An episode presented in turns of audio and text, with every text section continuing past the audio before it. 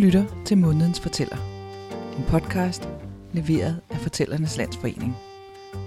Hver måned vil en ny fortæller præsentere sig selv ved at give en rigtig god historie. Månedens fortæller i denne måned er Katja Lange, og her får du hendes historie om farmors død. God fornøjelse. Farmor og jeg mødtes i højden, da jeg var 13, og hun var 63. Hun og farfar boede på landet, og vi så dem ikke så tit. Men hver gang jeg hørte et eventyr med en gammel fe eller en bedstemor i, så var det bare altid hende, jeg så for mig. Sådan med hendes hvide hår og lysende mildhed. Farfar døde, da jeg var 20, og hun kunne ikke passe huset alene, så min far hjalp hende med at få en lejlighed i Brøndby Strand, hvor han også selv bor. Sådan en på 8. sal med elevator og udsigt ud over sejlskibene i Køgebugt. Jeg var for længst blevet et hoved højere end hende. Og ja, hun mindede mig nu om, om sådan et lille, gammelt, kroget træ. Sådan et, hvor man næsten ikke tør tage fat i en kvist, fordi man er bange for, at den knækker af med tsk, i stedet for at bøje.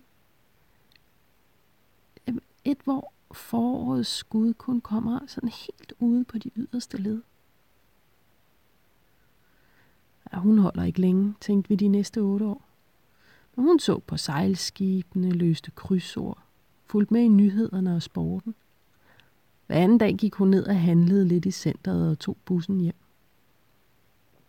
Jeg blev gift, og jeg fik mit første barn, og hun, hun klappede ham på kinden og lignede bare mere end nogensinde den gode fe. Men en blæsværsdag, hvor hun gik ud, der kom der sådan et ordentligt højhusvindstød og tog fat i den lille, spinkle krop. Hui! Tik, tik. Brækket arm. Brækket lovben. Hun sank ligesom lidt sammen efter det. Så, så nu gik hun mig til skuldrene. Hun holder ikke længe, sagde vi til hinanden de næste otte år. Far handlede til hende en gang om ugen, mens hun så på sejlskibene, løste krydsord, fulgte med i nyhederne og sporten. Min søn fik en lille søster, som blev æget af den gode fe. Og så begyndte det at gøre lidt ondt i de der knogler, der havde været brækket. Og i ryggen. Det blev så slemt, så slemt, at hun kunne ikke ligge, hun kunne ikke sidde særlig længe ad gangen, og det var knogleskørhed. Ryggen var faktisk næsten smuldret, og man, man kunne bare give smertestillende. Nu gik hun mig cirka til midt på overarmen. Nu holder hun ikke længe, sagde vi til hinanden de næste otte år, og, og hun havde heller ikke rigtig lyst længere. Men hun så på sejlskibene, løste krydsord, fulgte med i nyhederne og sporten. Ja, far blev pensioneret, og så gik han over til at handle til hende lidt hver anden dag, så det ikke var så tungt. Hendes hud, den var blevet så tynd, så tynd. Der kom et sår på det ene skinben, og så på det andet.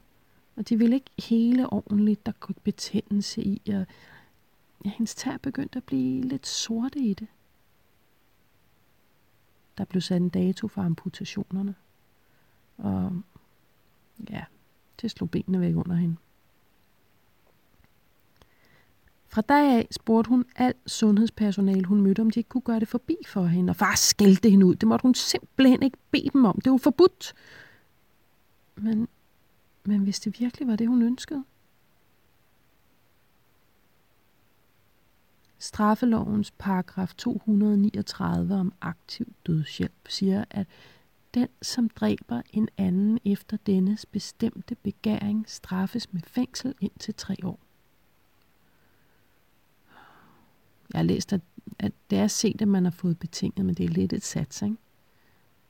Og jeg kunne heller ikke lige sådan se det for mig. Altså, skulle jeg, skulle jeg putte en hovedpude over hendes fine, lysende ansigt? Der er også en paragraf 240 om assisteret selvmord. Altså, at hvis man hjælper nogen med at begå selvmord, så kan man få en bøde eller fængsel indtil tre år. Det lød lidt bedre.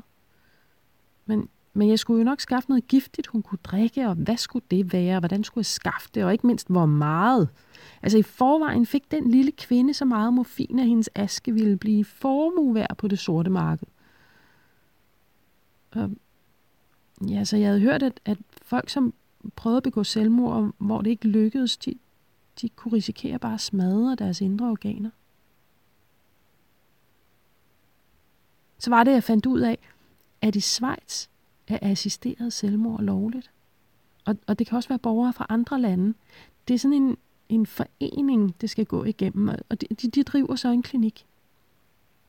Så ja, altså, man skal bare melde sig ind i foreningen. Det, det koster så 200 svejser frank. Og der er også et årligt kontingent på 80 svejser frank, og så er der noget gebyr for administration, og for en læge vurderer sagen, det er så 3.000 svejser frank, og jamen, så er der også, altså der skal være mindst to konsultationer ekstra, og der er selve mordet, altså selvmordet, inklusiv en hjælper fra foreningen, og en lejlighed, hvor det foregår, så er der noget kremering, og noget mellemstatslig administration, og eftersendelse af urne, og moms, og puh, altså, det, det bliver sgu alligevel 11.830 svejserfrank. Det er altså næsten 79.000 danske kroner. Og, og der var også rejsen oveni. Altså, hun skulle selvfølgelig kunne have en enkelt, men, men hun skulle jo ikke rejse alene, vel? Og jeg vi kunne nok godt skille sammen hele familien, men selv hvis vi gjorde det, så er der faktisk lang ventetid. Ja, netop på grund af selvmordsturisme, som de kalder det. Hmm. Mens jeg havde undersøgt alt det her, så var hun faktisk blevet opereret. Og ja, da jeg besøgte hende, så lå hun der i hospitals elevationssengen. Fuldstændig kridhvid. Så hun, det, det var som om, hendes hud var vokshud oven på blå og røde over direkte oven på knogler.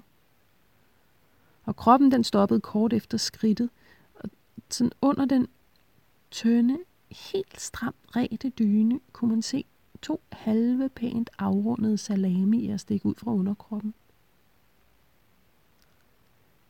Jeg tænkte, nu går hun mig vel til taljen. Men det gør ikke ondt, sagde hun. Kun lidt i fødderne. Ja, dem kunne hun stadig mærke, og det føltes som om hun kunne vippe med dem og banke dem mod fodgæret. Hun så helt rolig ud, med et næsten lysende skær. Jeg holdt op med at spise, Katja. Nu skal det være slut, smilede hun. Det var så smukt.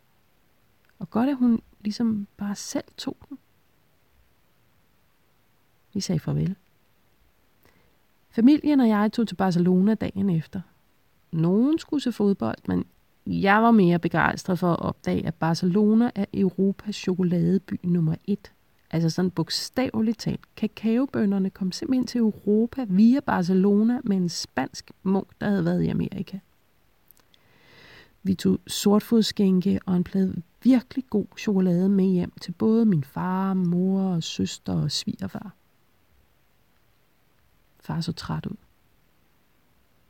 Han var på hospitalet og sige farvel til farmor hver dag, men hun lå der altså stadig. Hun fik lidt at drikke, når hun blev alt for tør i munden, og ellers bare morfin. Han tog chokoladen i lommen og besøgte hende. Og altså af en eller anden grund gav han hende et lille hjørne. Mm.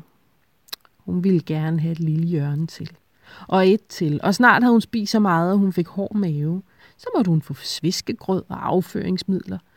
Og ja, så ville hun faktisk gerne vide, hvad der var på menuen på Glostrup Hospital. Ja, efter et par dage sendte de hende hjem.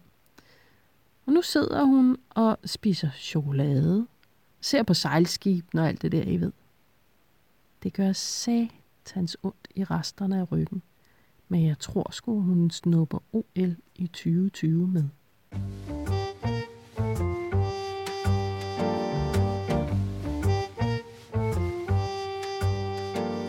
Tak fordi du lyttede med.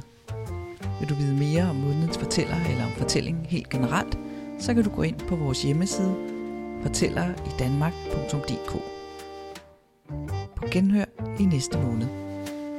thank you